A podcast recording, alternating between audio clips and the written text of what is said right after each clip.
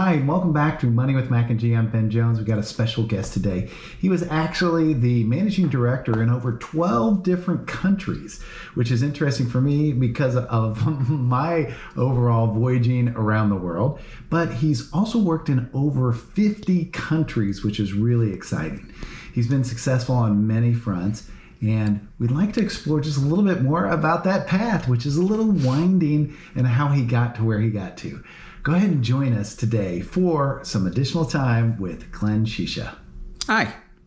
What's happening, Glenn? Uh, doing great. How's your day been? Uh, day's been awesome. Down Glad here we get a chance to spend time together. yeah, exactly. Down here in Florida, it's pretty. Yeah, it's always awesome. It's always sunny in Florida. And um, what do you call it? It's always good to get some vitamin D, especially back in Mm-hmm. Indianapolis. But we got some pretty good weather back there as well. But Oh, you guys can keep it. Love you guys, but you guys can keep it.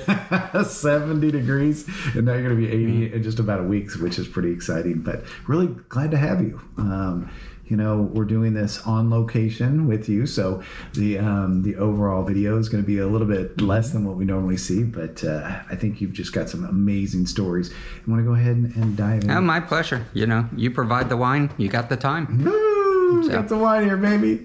But um, you know, we usually start a little bit back. You know, you come from the East Coast. Um, you had an interesting New York, IBM towns. setup. Yeah, Mm-hmm. yeah, interesting setup from you know when you um, you were born and raised there, and Mm-hmm. I know you had a pretty early tragedy early on, which is uh, seems to be one of the things that you know touched your life and uh, made you who you are. Part of what made you who you are.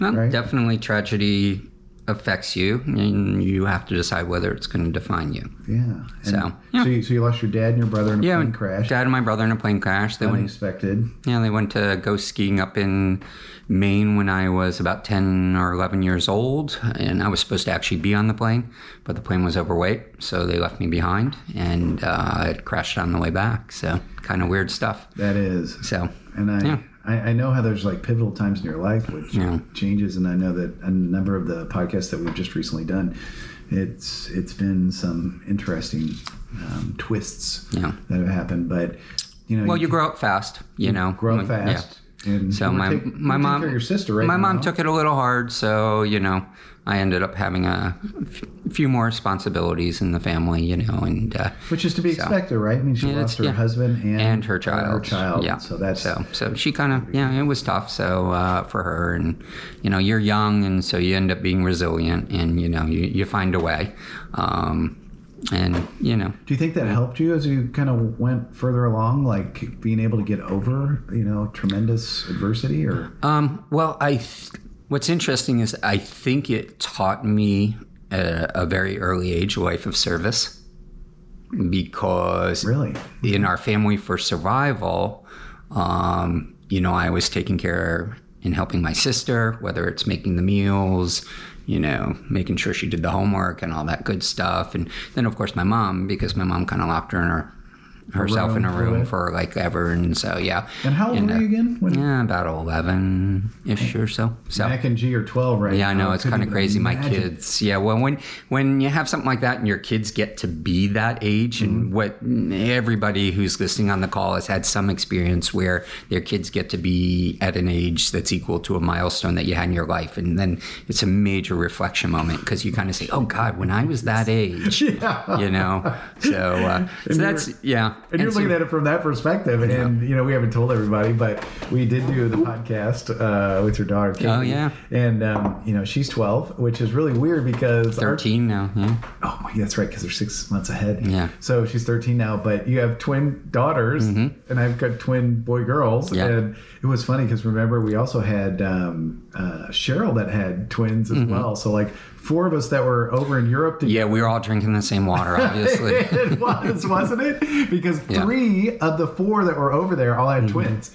And so um, you're getting, they're getting to the point, or they just surpassed the point at which you know you're trying to get through this as a very young boy, and, and leads you to a life of service. Which Yeah, leads know, you to the life of service. And so, you know, maybe about because most of the work I do and where I always derive pleasure was helping others, you know, going into markets that hadn't seen success, helping them to get you know some glimmers of success, build some hope, and get them to believe that they can succeed, and then watching um, and supporting them as they got the success. And I was always like, okay, how was you know where did that come from? You know, and, and, it wasn't this Mother Teresa thing. I think it all, you know, it all came yeah. from the fact that at a very early age, I just identified this role of helping and supporting others, and it was a continued carry on. And it's so a little bit of a void, right? There was a void when that happened, and you had to. Yeah, I had to fill to it. things yeah, going. I had to fill it. Yeah, we had to eat. You know, homework needed to be done. We needed to go to school. So because you know you're you're, and we'll get there, but you can be a tough business businessman. But the thing that I've always seen about you is that um, sometimes you know people misread read that that you're trying to help them and and to push them and i've seen mm-hmm. people uh, accelerate or not accelerate uh, succeed because of the fact that you've given them opportunities along the way. Because we've worked together and mm-hmm. known each other for what? How long has it been now? 20, 20 years. 20, yeah, yeah, 20 plus 25 years. years and we're still talking. That's amazing. yeah, exactly. I, I, still remember the first time I met you in London. I told my friends, it's like, uh, you know, they ask, hey, how did you guys meet? I go, well, the first time I met him, he was a complete jerk for two months. And then after that, he was like, hey. He, he was no, I was the same guy.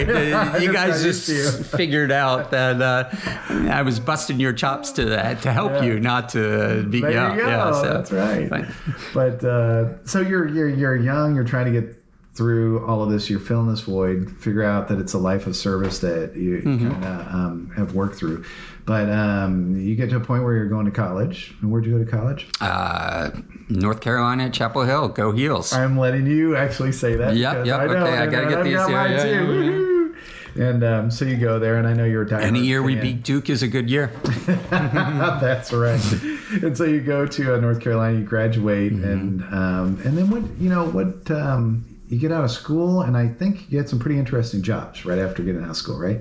Yeah, it's been some really great adventures. So um, I started out for about a year and a half working for a, a holding company that w- had a lot of money, and it was very, very interesting because they uh, they were looking to consolidate um, some fragmented industries, and so we were going out and buying brands and basically buying them for their customer bases, and looking to close down the plants to find efficiency and profitability on these hundred year old businesses and stuff. Wow. Um, which, quite honestly, uh, was really super heavy for like a 20 some odd year old. You're going in, you're meeting this plant manager who's been working there for like 25 years, but you know your organization is wanting to close it down, and you're going in to survey where this all, this production could um that could be has got to be a tremendous yeah. like and so stress but like that burden you said was heavy and yeah. that's like a great and so that was you know, I looked and I said, you know, I don't want to do that for a living. You know, did you know what that you wanted to do fun. when you got out of school? Like, you, you got that job, but were you thinking, oh, I want to,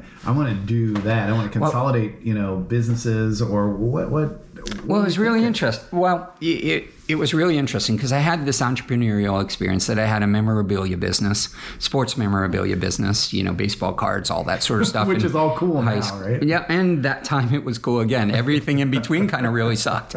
Um, but, you know, I made quite a bit of money on that, put myself through college, which was fantastic, had a lot in the bank, had a nice car, you know, from all that. And I, our family was kind of a humble, you know. So you're talking so, tens of thousands of dollars. Yeah, yeah, yeah, yeah, yeah. So we did real. School, so, car, everything. Yeah, I had a few people working with me, and we'd set up at the shows, you know, and um, do pretty well. So that's that was kind of neat. But I I knew you know, towards the end of college, you could just see the curve of that industry. And everyone thought, oh, I was going to open up a card shop and do this and do that. And I was like, no, no, I just see the trend lines on this thing. And so you're um, a thinker. Just so like strategic, yeah. Strategic. So, so yeah, I, I like to look at things at about 30, you know, that 30,000 feet and kind of see where, where everything's playing. But I think with my strength is that I can also get into the trenches. I was going to say, you know, that's the amazing part of it. And so I can I can kind of wear those those dual hats at the same time and keep juggling uh, both of them. And so that was it. And, you know, I knew that industry was going to be very short lived. It was just showing signs. And so I decided, and I basically blew out everything I owned, just about as much as I could, and moved on. And, and blew out, you mean you like sold? Sold, yeah, sold, sold, sold. And sure enough, about a year and a half, it all crashed after that. So, um, so you're, but you're really an entrepreneur at heart, right? Yeah, yeah. Because every time I've seen you, you go and you have a corporate job, yeah. but you've been like totally separated from corporate and you're doing your own thing and you're kind of running Well, it. a lot of people, sorry to interrupt, but a lot of people think an entrepreneur is having their own business and stuff like that.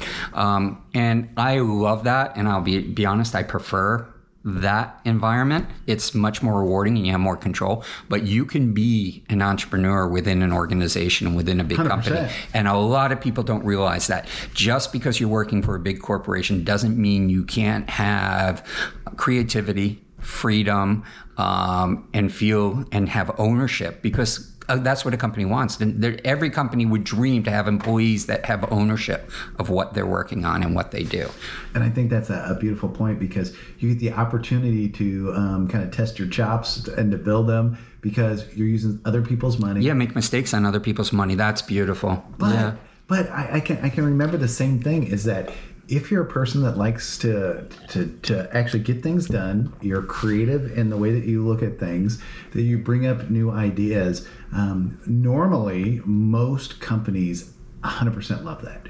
They're just like because they're trying to grow. And they can't always grow by just expanding what they currently have. They got to Mm-hmm. Yeah. come up with new ideas. Yeah. And I always, that's the one thing I always appreciated about you. Is you looked at everything so differently and from a strategic Mm-hmm. perspective that was just so different than And I think I, in, in my career, I've been really fortunate, whether it's been at Disney or Tupperware or wherever else, is that there are, were a lot of people in the organizations that tried to play it safe, keep it secure. They didn't want to lose a job. Yeah. And I was exceptionally rewarded for taking risk within an organization. Um, and that has that's credit to the leadership um, because the leadership in the organization re- saw that rewarded it and not only rewarded it they fueled it Embraced Um, it, embraced it and encouraged it. you. and that's where you saw at those times that those were occurring in those organizations they were getting great success because of that. Absolutely. And it wasn't just me it's just numerous you know? And and as long as those people were rewarded to take risks to try new things to think out of the box and to, to give things a try and either succeed or fail and not get punished for failure but get uh, Rewarded for rewarded for learning um, and doing something better the next time yeah that was that was a lot of fun Because I remember when we were in Europe, I mean, the same people. I like to see the same people because they were just so, um, what do you call it? They just brought up your level of creativity Mm-hmm. and everything. You were one of them. I always loved Guillermo Camargo Mm-hmm. in Spain, and then you had other people in different directions. He's living a tough life right now in, in the Canary. Islands yeah. but he's having a great time. But from your perspective, though, can you tell us a little bit more about Disney? Everybody's always fascinated with Disney, and I Mm-hmm. think you've got some very good insights. Um, you're living down here in Orlando, Yep. right? And you you've been able to be exposed to Disney for years, and um, and then you had this job coming out. It was after your MBA, right? Uh, no, before my MBA, actually.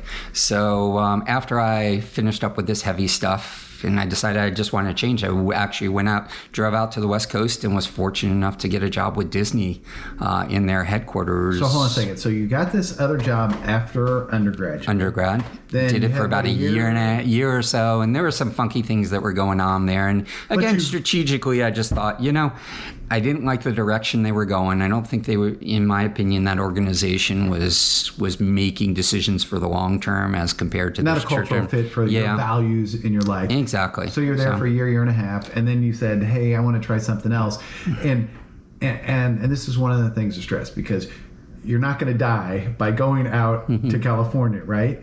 And you took this risk because Mm-hmm. Yeah. people see it as a risk, and what we're trying to encourage people is, "Hey, and everybody in their twenties. You can do those, and you can do those over and over, and you can do those and screw up five times, Yes. and still get on the right track and, and race forward and have a great life. absolutely." So you know, it's the ones that are too afraid to do that, which is the shame because they just miss out. coulda, shoulda. Yeah, you know, it's kind of like exactly. terrible. So Yeah. you get in your car and you're going to California. Yeah, packed up my Toyota Camry. And why a Toyota Camry? Because that, that car I told you I had, which I was so proud of, the Pontiac Firebird that I bought brand new with the, the sport. so. That darn thing didn't work one single day. It was winking at me because one of the lights was up and one of the lights was always down. They could never fix that thing. So my next car, I said, I don't care how it looks or what it does. I had the what I thought was the cool one in high school. Just I just wanted reliable. to run, reliable and to run, and so hence Toyota Camry. Any So- problems driving across the country? then? No problems driving across the country. You know, those were the old days that you know you had your books on tape. Yes, tape. the original Audible. the original Audible. You stuck your cassettes in there. Uh-huh. And you just listen all the way out. There. And you Do you all remember which book you actually listened to on the way out? they were all mysteries. oh, mystery. They had to be mysteries love because when you're driving, the suspense kept you awake. yes, yes, yes. Yeah. And so you're And doing you- this. you're paying you attention. Drive through all night. What'd you do?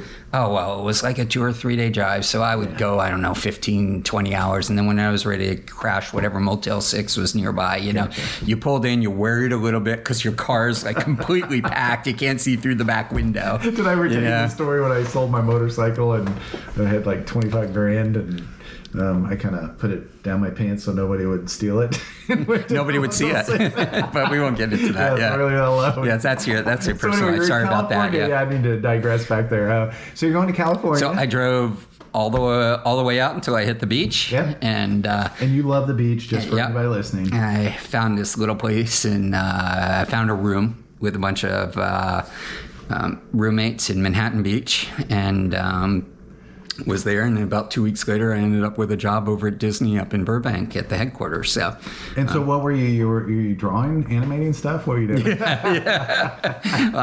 um, yeah, Business so background, yeah, I so- start. Yep, business background, strong finance, accounting. So I started out in audit with them, Right. And so we did anything from compliance audits with the Disney Channel to production audits, things like that. So started out with that, and I ended up before I left running the Dallas and uh, Dallas and Los Angeles um, audit group. So But- that kept me busy. But But the um, interesting part, though, is what is a compliance audit?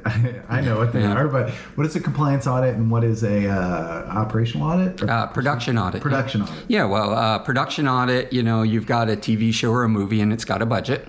And Any ones that you know you can mention? that no, no.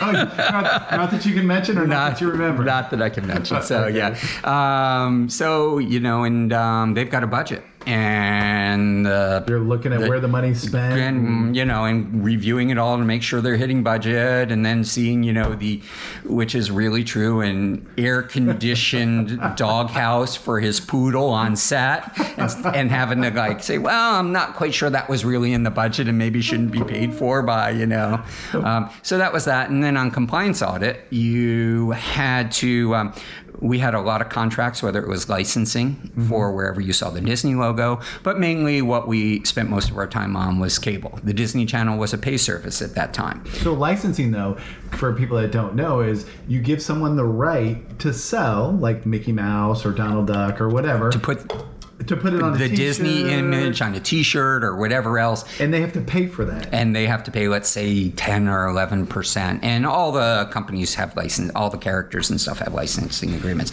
And then, of course, they have minimum volumes as well because Disney's not just going to let me, Yeah. you know, sell five T-shirts and pay them. Eight so it bucks. has to be big enough, so, So like a 100,000, thousand, yeah, That exactly, they know yeah. Mm-hmm. that they're going to get. And so, so you're doing this in the compliance audits. You know, when Disney was paid for as a separate channel, which you know, for people listening, it could be Disney Plus, right? Well, yeah. But it's a little bit different back then.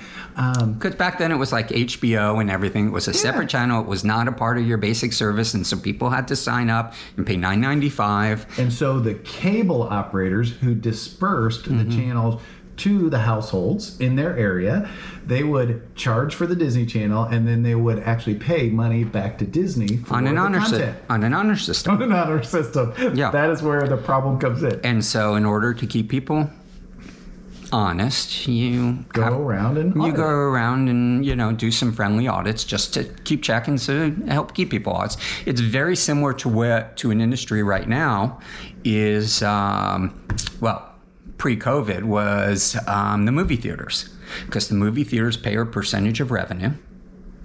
That's how they work with the studios. Oh, I didn't know that. So they pay a percentage. well, of I knew that Yeah. that they paid a percentage, but I didn't know it was kind of on the honor system. But So they pay, well, it has to be, pays a percentage of your revenue. They may submit a billing system, but who says it's the right billing system, the real billing system? yeah, so then you have to have your, your people come in, meet, and number one, you have to check the billing system, but because there may be two or three billing systems, you have to talk with them. You have to go through their promotional Sure. material to see what's really happening there and to make sure everything's being captured right, you know. But I love the story when you said, "Hey, you know, sometimes they offer like, hey, we're gonna give you Showtime and the Disney Channel, right? But Well, let's do the good one because I mean I've actually seen that, and I you know, and I can say it because I don't work for them. At the time, Yeah. Disney, Showtime, HBO. HBO, Playboy Channel were all a part of um, you know the the page services, Yeah. and they had this promotion that for nine ninety nine, choose your ears, and it was a print ad that showed the Playboy Channel. You know, the bunny ears, Playboy Channel, and Disney Channel oh no. and they let them choose their ears. Or you could have both ears. Okay. the naughty and nice. Yeah. Uh, for like twelve ninety nine. okay. and then first off, there was a rule in Disney that maybe we should not be showing up in, in, the, the same, same ad. ad. And I get it, you know.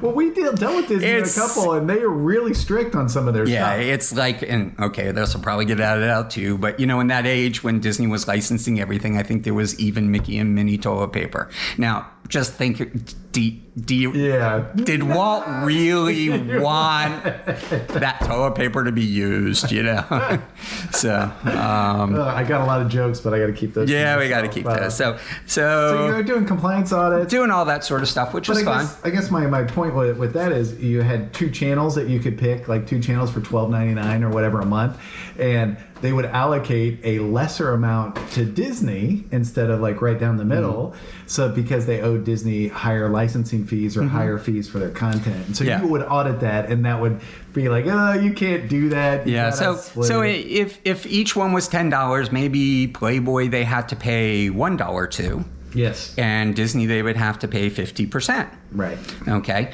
but when they sold these two combined for twelve dollars, they would run Playboy at ten dollars. Right. So they paid one dollar there, and then they'd run Disney at did $2, which would be $1 as there. well. And we'd have to go back and say, no, well, maybe it's like six dollars, six dollars Yeah, yeah, each, and then let let's work off of that number. Yeah, yeah. And you know, when you got hundreds of thousands of subscribers, that number is Big, yeah. big. And sometimes it was just innocent, and sometimes it was smart.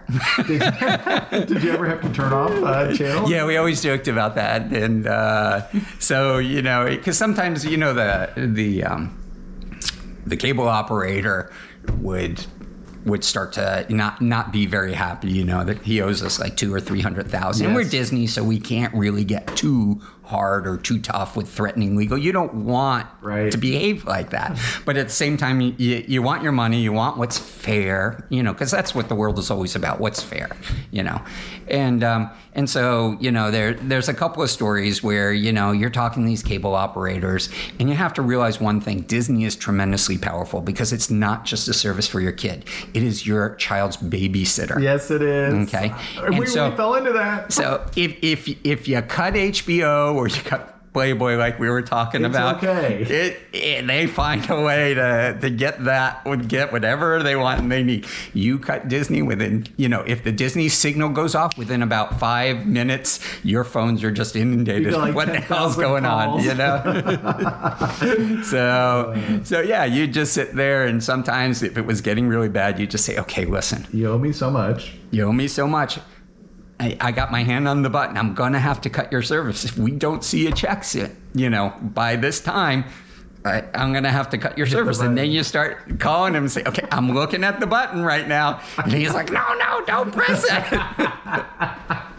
that could be just so, So- powerful because a lot of people don't. Uh, I, I know the, the mothers and fathers who are listening, they're going to completely understand. Yeah. You know, you, you cut it and you had cable and you see it, but now, you know, with the internet. and of course, they blame it on us. You cut it, the guy like sends you a wire in ten minutes, and, Yeah. oh, and his call center's, "Oh, we don't know what's wrong with Disney. You know, we're working on it." exactly. So you had a really good experience at Disney. Yeah, so that was a phenomenal probably- experience. Probably found out like like tight tight ways to um, you know to market and advertise. You found out a very um, set up way that they do things. Like you learned a whole bunch of constructs or frameworks on how to do things. You probably learned a ton of. Well, it was really interesting because I spent a lot of time with cable. And that was a very, at that time, cable was a very fragmented industry. Yes. So it was mo- creative, entrepreneurial mom and pops everywhere in every little town having their own cable business. Right. You know, and you go out and meet them. And, you know, the first thing you did when you went was to really build relationships because relationships help you to empathize. It also helps you to leverage. So, Right.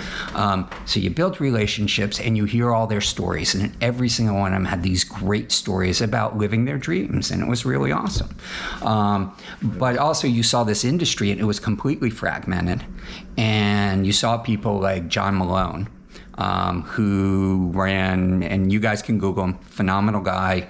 Um, he ran uh, Cablevision Systems, I believe, or Cablevision Industries, or whatever Okay. it's called. And that's part of what he did. His view, his vision for cable was that it was going to be like cars and everything else are going to be like three, four, five massive operators Really? that cool. were going to. And so there became this, while we were there, you know, it became this huge, um, dramatic move from him to buy up and everyone scrambling to buy up all these little operators. Right. Um, and, And the consolidation of businesses. And the is a consolidation—it's a huge Because market. Mm-hmm. Individually, let's say you have 50 of them. Individually, they're worth a million dollars a pop. That's 50 million. But if you can consolidate, meaning you can acquire all of them and then have a whole bunch of leverage or power that, hey, I, I own half of the state of California for Comcast. That turns from 50 million to maybe say what 400 million, Wow. 500 million. Because what ends up happening is if you've got 50 little uh, cable networks in every city, you have 50 accountants. Yes. You have 50 lines people. You have 50 marketing people. you have Admin 50 people, admin people. And through the consolidation, you get com- tremendous efficiency, which all goes to the bottom line. And if it goes to the bottom line, your value of your company, which is a multiple of your bottom line, goes It- up tremendously. Exactly. And that's how you cre- that's how a lot of these companies through consolidation can create value. Absolutely. So you learned a ton. Sounds Yeah. like. So it was really interesting, really fascinating. Absolutely. And then- and um, Go ahead. no, I was going to say, and so there was a lot of opportunity for creativity there. Um, I mean, I think my claim to fame moment was. I want to uh, hear this. you never we said this. we were right. Uh, so we used to go onto the lot for lunch, but Okay. we were also because I don't know as a funny agreement, we could go on to the Warner Brothers lot. Oh, cool. and eat lunch there. Nice. And I'll never forget me and my friends going over to the Warner lot, eating lunch there, and like three tables down is Michelle Pfeiffer in her cat outfit from Oh, yeah. from Batman. Yes, okay, yes, um, let's all take a moment of breather here. So, Okay. yeah, 23 year old, and I was not good with the ladies, so that was quite a moment for me. Um, I've seen it, folks. So, um, so anyway, so that was really fabulous really and cool experience. Really great experience. neat. And as I was trying to figure out, you know, next steps, I was being groomed in that channel, and and quite honestly, I wanted a bit more of an entrepreneurial opportunity. I love sales, marketing, people. And I wanted to Oh, start bad. moving out of finance and accounting. Yes. And so I was trying to figure out how to do that. One of the best ways to do that is Mm-hmm. to hit a reset. And you can hit a reset by going and reinventing yourself with graduate school. So I decided I wanted to go get my MBA. right. And um, Where'd you go? and well, what was interesting is Disney got me into the executive program at UCLA, and they were actually paid for it, and I was there signed up. But- uh, but the problem, there were two problems there. First off. Um, was that I would have to sign an agreement for I think about three years. That it was a three-year program, and then I w- wasn't allowed to leave Disney for three years. So that was about a six-year commitment, and and you know like many deal. things in life, I have a little bit of commitment issues. That was quite a, quite a long time for a 22 year old. guy, you are a yeah. I am a guy, 23 year old. You know, so. Uh, so that was issue number one. And issue number two was that I was in this finance audit. It would, all it would do within this organization would probably put me in deeper and it would be really hard to make a pivot over into a sales, marketing, and leadership and role. finance, Yeah, particularly. exactly. Like, Wait a minute, you're an accounting finance Exactly. guy. No sales marketing. So, um, so that was kind of a free ride, and that was really hard to turn up. But but you did, and what did you? But did so I went back to Carolina because you know I'm Carolina blue. Um, it worked for me undergrad. I loved it there. It was a great environment. I knew a lot of the teachers. I admire the place, and I thought, okay, that system worked for me. Why take a chance at some Right. other place? You know, um, I did have another choice that I wanted to go, but I didn't do. A, they didn't believe how serious I was because I didn't do a uh, site visit. My little lesson for everybody is when you go to an MBA, you got to show up for a day and do a site visit and show you're serious. Because I really wanted to go to UVA in Charlottesville and uh, didn't do a site because that was the only place I got dinged. Um, But but the um, interesting part is nowadays, you know, a lot of this MBA and you know subsequent college, you know, it's a little bit in question, a little bit up in the air, and uh, Yeah. people need to really look at it. But if you are thinking about going back to get your MBA, yeah, definitely. It's an investment. It's definitely, you know, and it's something to consider. And of course, Carolina was one of the more inexpensive, so I didn't get out with a lot of debt. That was highly influential. Right. When you start looking at things like a few of the others, Northwestern and stuff, you you know, you start out with a higher salary, but boy, you, you're really bogged down with debt. And that was important to me. Part of my DNA is I don't like to owe anybody. You know, I was a saver, you know, and Me too. And so I it got worked. Chicago paid for it. know, So, mine was um, a little bit different. Yeah.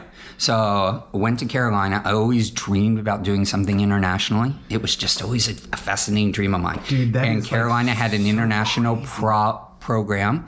Um, I dove in at the very beginning into into marketing, entrepreneurship, and international, and that's But where I focused. I say it's crazy just because I- I've known you and I've only known you from an international Mm-hmm. perspective and crossing like lines with you in Orlando and Germany and UK and all these other places. And then to hear you say, I wanted to go international. that was my dream. Well, That's my the, dream well, the thing is, I mean, because everybody knows my history now. I didn't get on a damn plane until I was like 19 years old. Oh, I was older than that. I was You know. 20, what was it, 25? I was 19 years old. My friend um, had a second house in um, in St. Croix, which was bigger than my first house. St. Croix, oh my and, gosh. and I remember, and of course, it was Pan Am at the time because Pan Am was still in business. And, and I got if you can. and, uh, I got to the airport and um, I'm expecting this jet because I've made it in my mind. It's my first flight. I know the history of our family with planes, and I'm thinking this big jet, and this thing's like a like a, a 16, A little puddle hopper. a little puddle hopper, and I'm just like going, oh god. Oh God! Can I get on this thing? So, I, and I'm not. I wasn't. Well, I, I was much of a drinker. I can't say that. So I went to the bar, had about two or three screwdrivers, and said, "Okay, if it happens, it happens. I'm getting on this thing now." So yeah, yeah. I know. So you figure out how to overcome your fears. Sometimes you need a little help. In my English, Smirnoff.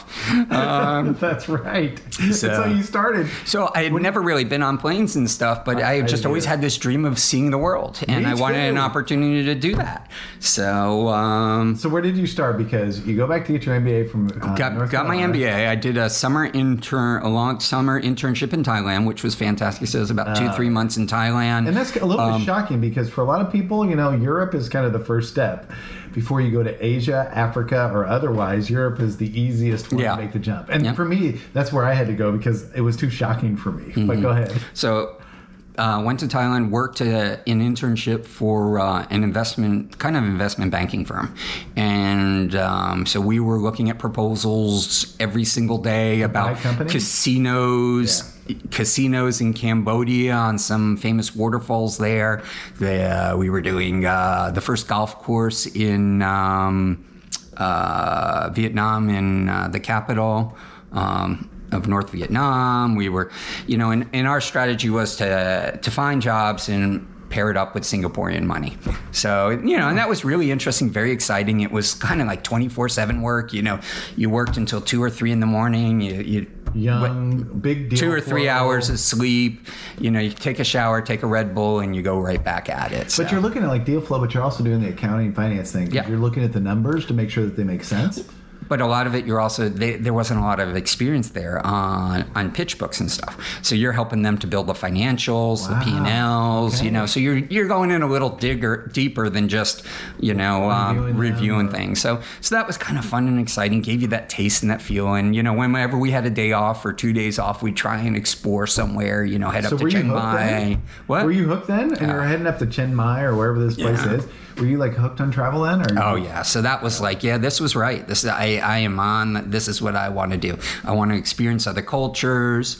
You know, I want to eat other food. You know, all these international foods. I want to get the bad stomachs from eating the wrong stuff and learn from my mistakes. 'Cause when I was in Um, France I so was- Zantac, I should highly tell you, Zantac was my friend. Some people take multivitamins in the morning. We all took we all took huge doses I always of Zantac. Cipro with me just in case so- I got any like bugs in me Yeah. they clean me out. But uh, I France. That was the French miracle food. cure. Oh, cream sauces, blue Smith. Klein Glaxo. Glaxo. Well, it used to be Glaxo. Now it's good. Oh man, they, they they seriously impacted my world. So I am grateful to them. Did you have to use that Disney toilet paper? So, Can't say that word. but it was great though because everybody had their fallback as far as like what medications Yeah. they took with with them, and I always had mine. I can't even remember what it was. Tums always worked really well. for me. So I came back, totally focused on that my uh, my second year in, in graduate school, and um, I was going international. Period. Period. No, no doubt about it. Um, I actually, y- you don't even know this. I actually got an ex- I had two jobs coming out. One was with the Bulgarian American Fund, and it was a $25 million fund sponsored by the U.S. government to help in Bulgaria. Oh, that sounds kind of Um, cool. It was kind of like the Peace Corps for MBA. So Sure. you, it was it was playing in. I got my international. I got to help people, and what you were doing was you had funds, and you were trying to help local companies there convert from a communist mindset and structure of business to uh, capital. Capitalistic. yeah. So it sounded really cool, really awesome. You you were getting paid like. I think it was like they were giving you hou- housing and like 250 a month for Oh, like two years or something, and you were, which I didn't care about the money. It But just sounded like really learning. awesome. I was spiked. It was everything I wanted to do, you know. So I was really close to doing that. And the other was American Airlines because they owned Sabre System at the time. And Sabre Sys- is that the re, uh, not the Sa- recruiting, sorry, the, uh, Sabre System is system? the like yeah the first really super kick butt I do uh, remember that. I had some reservation system. And they that. actually spun it off, and they were looking to go to Asia and like start up in China, and there was a whole team that I could get involved in and do that. So that was really exciting as well. And um, so I was kind of fighting between struggling between those two. At the same time again you know it's this life of service because my dad had passed away. Right. my grandmother who was about 90 years old at the time i was kind of her guardian so i was taking care of her and you know keeping an eye on her. Um, and um, i was really struggling between following my dreams and respecting what I promised my grandfather on his deathbed that I would take that, I take care of my grandmother. So, um, so, and I was trying to figure out how I could do that from 10, 12 time zones away in Asia. You know, Europe is is a puddle jump, but Right, Asia right. was something else. So, and um, so I was struggling with trying to make a decision there. I got a call. I was very good friends with the people at Career Placement. I got a call that they had an opening on uh, one of their interview lists for the day, and it looks really bad when a school Can't a- fill up all the slots. I completely so, agree. And they were like, "Oh, you interview well, you know, go ahead." And I'm like, you know, I don't have time for this, but if you give me a buck for a beer, because beers were a buck a piece, that I thought for for a buck I could put on a show for um, an hour. Sure, you could just go in and do it. You're, But you're yeah, good. so so, um, so yeah, and it turned out it was Tupperware direct selling. What the heck do I know about direct selling? It's a it's a woman's business, and sure, I only grew up around women, uh, but that's the And the you liked women. Yeah, I- that exactly that was the extent. I, I liked women, but I couldn't seem to get them to like me. Like this is going to really work, um, you know. And I, I didn't know jack in anything about all that. So What made you think that that was even interesting at all? Because the it- Bulgaria thing. there, there's nothing was good. interesting about it but a bucks a beer.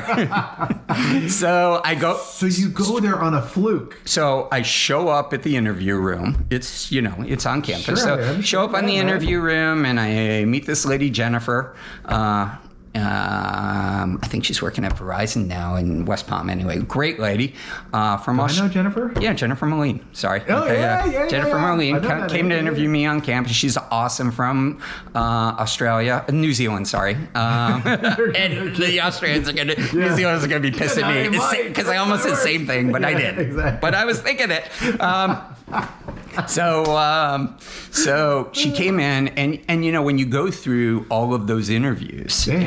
and I actually had my wall of shame I should tell you because I was an interview I just I had every rejection letter up on the wall Why I have not? a photograph of like You have to remember 50 rejection letters up on the wall that I put up on and my goal was to actually get as many as I could you know so uh, You got to get through nine no's before you get to. Exactly. So you just keep going in. But a lot of them were trained recruiters. And so, you know, it was a cookie cutter approach. And I just Yeah. couldn't fit into that with my entrepreneurial sense and my creativity and fitting into those structures. So I met her and we had a great conversation.